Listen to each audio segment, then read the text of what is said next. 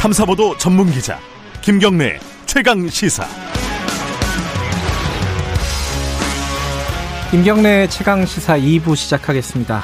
어, 2부에서는요 더불어민주당 쪽 얘기를 좀 들어보죠. 뭐 2차 재난지원금 관련된 문제, 뭐 선별지급으로 결론이 났고 지금 어떻게 해줄 것이냐 이걸 가지고 지금 고민을 하고 있는 상황입니다. 이것도 있고 추미애 장관 얘기도 있고요. 그리고 의사들 파업 얘기도 있고 보수단체 집회 개천절에 한다 뭐 요 얘기도 있고 자, 뭐 물어보는 데까지 한번 물어보겠습니다. 더불어민주당 양향자 최고위원 연결돼 있습니다. 안녕하세요. 네, 안녕하십니까. 네. 광주 서구 울 양양자입니다. 지금 네. 그 최고위원 당선되시고 선출되시고 어 네. 저희랑 처음 인터뷰를 하는 건데 먼저 축하드리고요.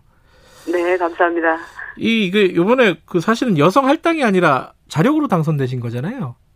네, 맞습니다. 예, 뭐, 굉장히 좋으셨겠어요? 일주일 동안 어떠셨습니까? 해 보시니까? 음, 제가 4년 전에 그 네. 최고위원을 원외에 있으면서 했지, 않, 네, 했지 네. 않습니까? 네. 어, 경험이 있어서인지, 어, 어떻게 해야 될지 일단은 가닥을 제가 좀 잡고 있는 것 같습니다. 아 네.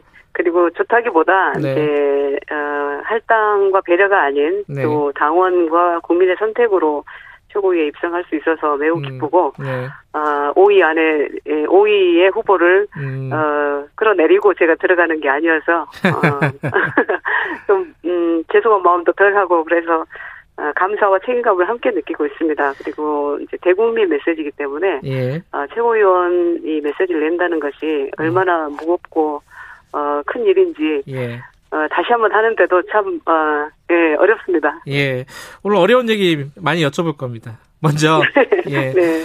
재난지원금 이게 이제 논란이 굉장히 컸어요. 사실은 어, 특히 이제 뭐 이재명 경기지사를 비롯해서 보편적으로 지급을 해야 된다라고 주장하는 쪽이 민주당 내에 상당수 있었고요. 근데 네. 결과적으로는 이제 선별 지급으로 정리가 됐습니다. 근데 이게 어, 사실 지금 뭐 재난지원금 얘기할 때가 아니다. 방역에 힘쓰자. 이런 얘기가 애초에도 또 있었어요. 양자 위원께서도 그런 식의 어, 입장을 갖고 계셨잖아요. 그죠? 네, 맞습니다. 그러니까 이 확산되는 것을 일단은 막아야 되기 때문에 네. 에, 방역에 최대한 힘을 써야 된다라는 음. 말씀을 드렸었고 네. 이게 이제 복지 개념이 아니기 때문에 네. 저는 선별이냐 뭐, 뭐 보편적 지원이냐 이 워딩에서 네. 어 이 갈등 구조가 생긴다고 봅니다. 그래서 음. 그게 아니라 아 우리가 코로나 19 위기라는 정말 네. 미지의 이 위기를 위기에 따라서 어려워지신 분들이 있어요. 네. 예를 들면 공무원들은 별로 이렇게 크게 크게 뭐 이렇게 달라지지 않았을 거 아닙니까? 그렇죠. 월급이 근데, 그대로니까요. 예. 네. 근데 이제 어려운 분들이 계시기 때문에 그분들을 네. 우선 어, 우선 맞춤형 지원을 해서 네. 우선 일어나게 해드려야 된다. 네. 이런 말씀을 드리고 또 갑자기 실직하신 분들도 있고 그런데 이것들이 이제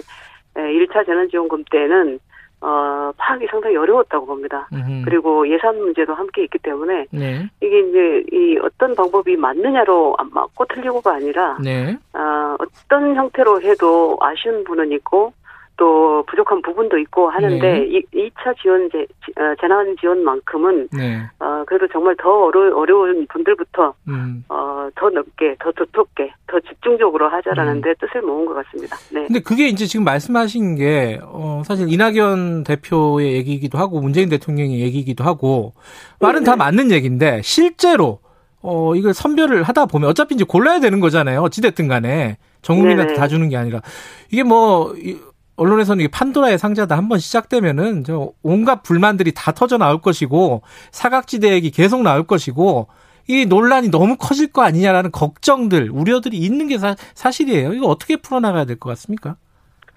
음, 그런데 저는 우리 에, 국민들을 믿습니다. 음.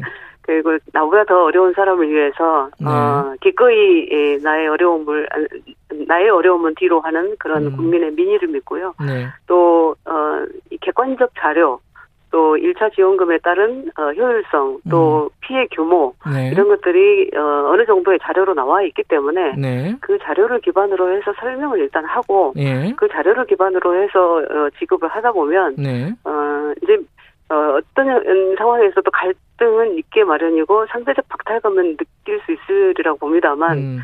이제 어, 우리가 그 어, 문을 닫으라고 명령했던 그런 업종들 있지 않습니까? 네.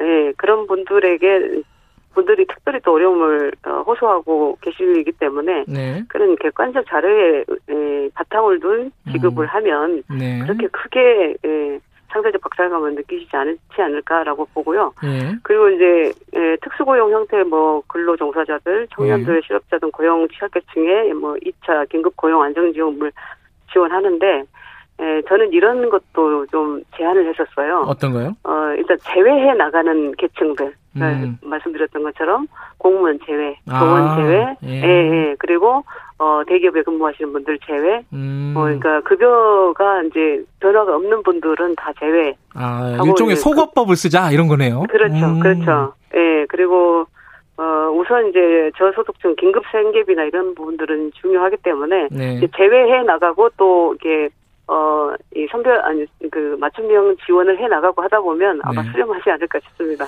근데 저희들이 며칠 전에 그 기재부 쪽 인터뷰를 했었는데, 네네. 그때는 그런 말씀 하셨어요. 그 매출액 기준으로 해가지고, 어, 네. 그 고르는 작업을 할 거다. 근데 어제 나온 보도를 보니까 이게 시간상 그거 안 된다. 그래서 업종 전체에 아까 말씀하신 예를 들어 폐업을 한 노래방이라든가 어, 문을 닫은 네. 뭐 그런 식당 이게 9시 이후에 식당 문을 열지 못한 식당이라든가 이렇게 좀 전체적으로 지원을 하는 형태로 가닥이 잡히는 거 아니냐 이런 보도들이 나오고 있습니다. 이, 이 가닥이 맞아요 지금?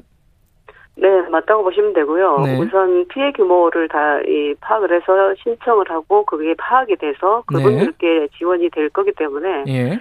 어, 일단 이제, 음, 어, 그 대통령께서도 정리를 하셨습니다만, 네. 다 지급하는 것도 일리는 있으나, 네. 우선 어려우신, 어려운 분들을 먼저 지원하는 게 맞다라는데, 이제 당, 당정청이 다 힘을 모았고 또 음. 뜻을 모았기 때문에 네. 어 이제는 그런 정쟁보다는 네. 어 정말 이, 이 어려운 분들에게 집중해야 될 것 같습니다. 음흠. 네. 근데 이게 한 번 더 여쭤보는 건데요. 예컨대 노래방 업주들 거의 장사를 못 했잖아요. 그런 분들한테 지원하는 거는 맞다. 근데 예를 들어 뭐 단란주점 이런 데는 또 빼는 거잖아요. 지금 뭐 국민 정서상 쉽지 않다 이래가지고 그런 얘기들이 나오고 있는데 근데 단란주점 중에도 또 굉장히 영세한 곳 노래방인지 단란주점인지 모르는 곳들도 많거든요. 이게 기준 나누기가 참 어렵지 않나라는 생각이 들어요.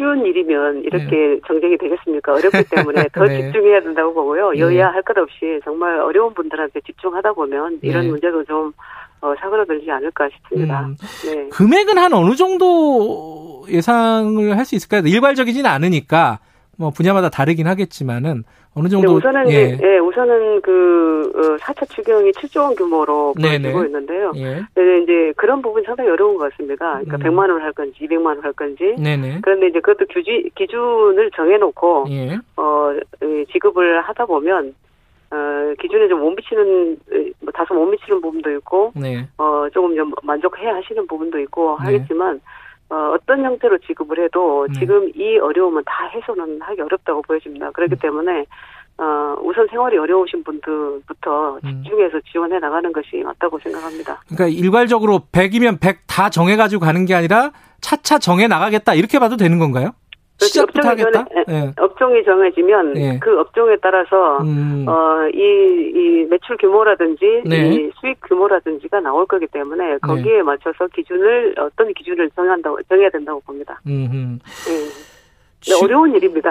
어렵죠. 그래서 더 집중해야 되고 더 정부도 어 더 힘을 기울여야 되고 예. 어 네 이제 모든 국민이 다 만족할 수는 없지만 네. 그래도 정부의 노력과 또 어, 당에서의 어떤 노력을, 어, 그 진정성을 보시면 국민들도 함께 힘을 네. 모아주시지 않을까 싶습니다. 저도 지나가다 보면 가게들 문 닫은 데가 꽤 있어요. 그 폐업한 네. 자영업자들이 많거든요. 식당 이런 데 많은데.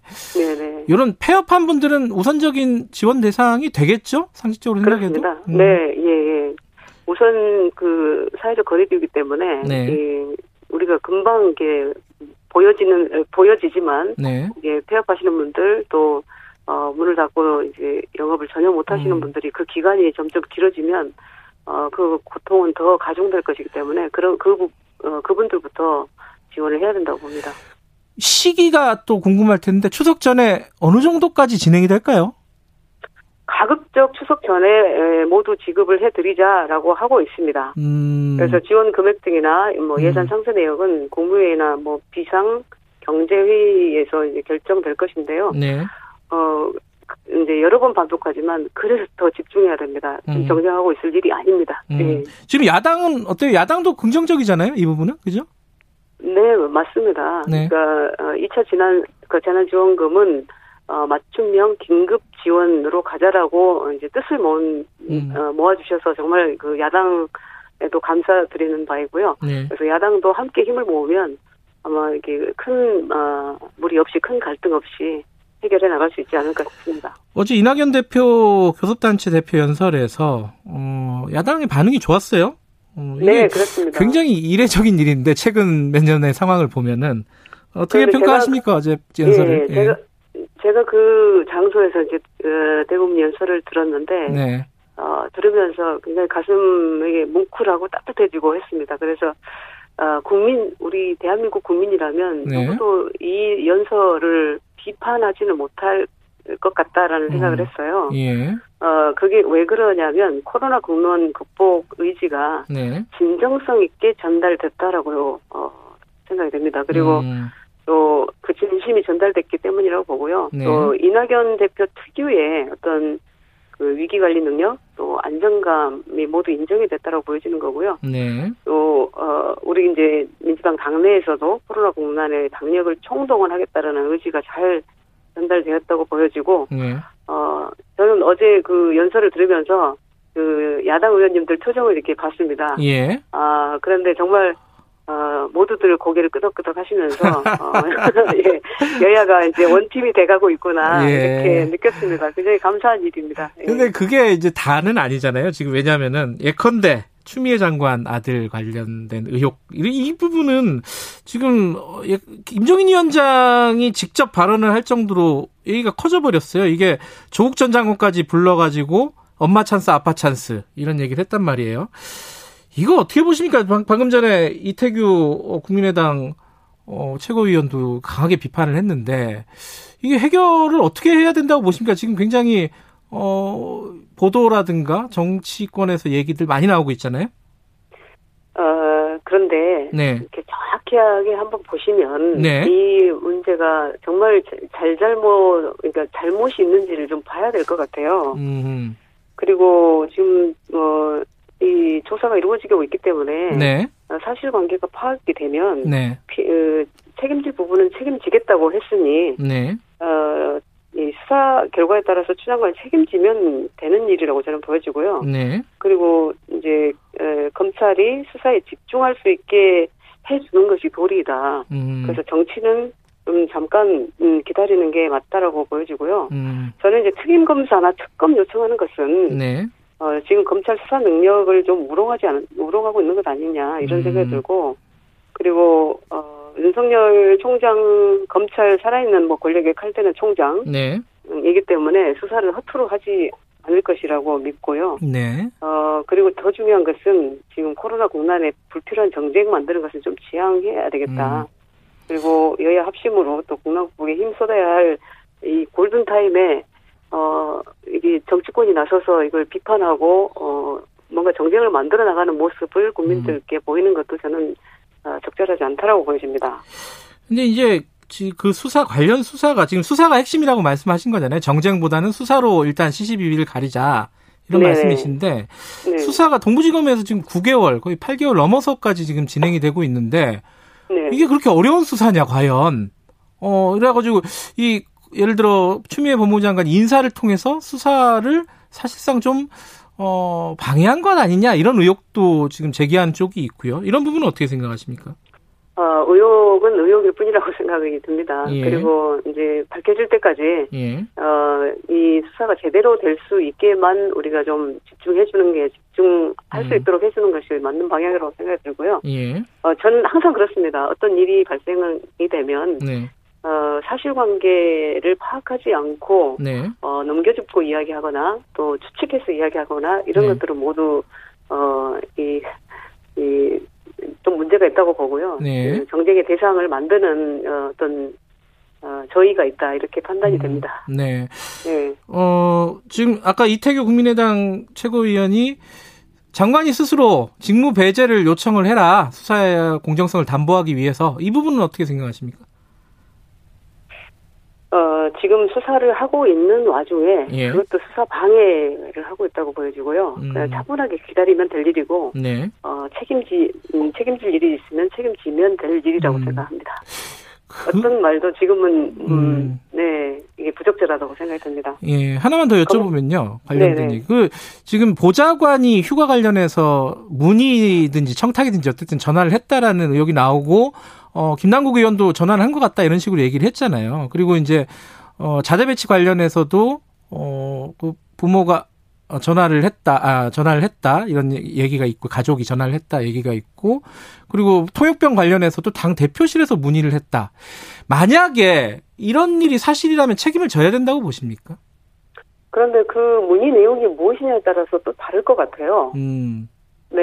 근데 정확한 사실이 아직 잘 파악되지 않았기 때문에 예. 그것 또한 이야기하는 것은 예, 수사에 어떤 말씀하신 것처럼 가이드라인이나 이런 것들을 주는 것 아니냐. 근데 예. 보좌관이 어떤 내용으로 무엇을 어, 예, 물었으며 전화를 했다는 그 자체만으로 어, 아. 뭘할 수 있나는 잘 모르겠습니다. 아니 근데 그게 청취자분들도 그 얘기를 많이 아니 당 대표실에서 왜 아들 대표 아들 문제로 전화를 하냐 이건 사생활인데 이거는 어떤 식으로든지 전화를 했다면 부적절한 거 아니냐 이런 얘기들을 많이 물어보시거든요. 어떻습니까? 음, 전화를 했다는 것만으로는 뭐 이렇게 문제 삼을 건 아닌 것 같고요. 그래요? 아, 아들 일인데 네. 대표 일이 아니라. 어떤 내용으로 물어봤는지 정확하게 파악을 해보겠 해야 될 것 같습니다. 예. 예. 알겠습니다. 요건 좀 기다려야 된다 이런 입장이신 네, 네 거고요. 네, 맞습니다. 예. 지금은 이제 정치는 잠깐 물러나서 음. 검찰이 수사에 집중할 수 있게 하는 게 도리다. 예. 예, 이렇게 생각합니다. 알겠습니다. 이 얘기는 여기까지만 괴롭히고요. 다른 얘기 좀 해볼게요. 10월 3일 개천절 보수단체 집회 70개 넘게 지금 신고가 들어갔다는 거예요. 네. 이거 어떻게 해야 된다고 보세요? 저는 집회가 아닌 예. 이것은 예. 바이오 테러다. 이렇게 바이오 테러. 말씀 주, 예, 말씀드리고 음. 싶고요. 예. 전 국민을 대상으로 한 테러 행위고요. 심지어 예. 그 역학 조사를 방해, 방해하기 위해서 네. 어, 휴대폰까지 뭐 꺼놓으라는 지시가 있었다고 하는데 네. 예, 이런 상황이기 때문에 테러에 준해서 반, 바, 그 대, 대응 방안은 준비를 음. 사전에 검토해야 된다고 보고요. 어, 어, 정말 그 사회적 거리두기를 이렇게 국민들께서 음. 함께 하고 있는 상황에서 네. 예, 집회를 해야 되는지 집회를 뭐, 뭐, 무엇을 위한 집회인지도 어, 다시 한번 봐야 될 것 같고요. 네. 또 기본권 또 어, 즉 국민 안전보다 앞서는 것은 없고 네. 더구나 개천절은 그 코로나 19의 전국 확산 가능성이 높은 이제 추석 어, 연휴와 다 있어요. 네. 그래서 그 위험성은 어, 상상만 해도 어, 정말 예, 그 상상을 초월하는 얘기라고 보여지는데 네.